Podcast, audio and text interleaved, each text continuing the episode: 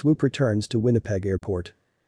Another milestone for Swoop as the airline continues its recovery efforts. Swoop reintroduction of its ultra-low fare to Winnipeg Swoop connects Winnipeg with Hamilton's John C. Munro International Airport Abbotsford International AIRPORTX and Kelowna International Airport.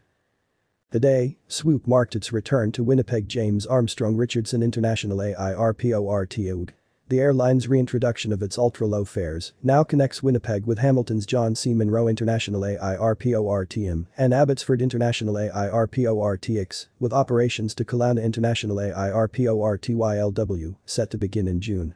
We are thrilled to reaffirm our commitment to Manitoba through our return to Winnipeg, said Shane Workman, head of flight operations. Swoop.our affordable fares are now available to those traveling for essential reasons, and Swoop will be here to support the economic recovery of the region and connect Manitobans to their family and friends when the time comes. The day's announcement marks another milestone for Swoop as the airline continues its recovery efforts in conjunction with partners like Winnipeg's James Armstrong Richardson International Airport to bring affordable and accessible air travel to all Canadians. The airline remains optimistic that as Canada continues its vaccine rollout, a safe restart of domestic air travel is on the horizon.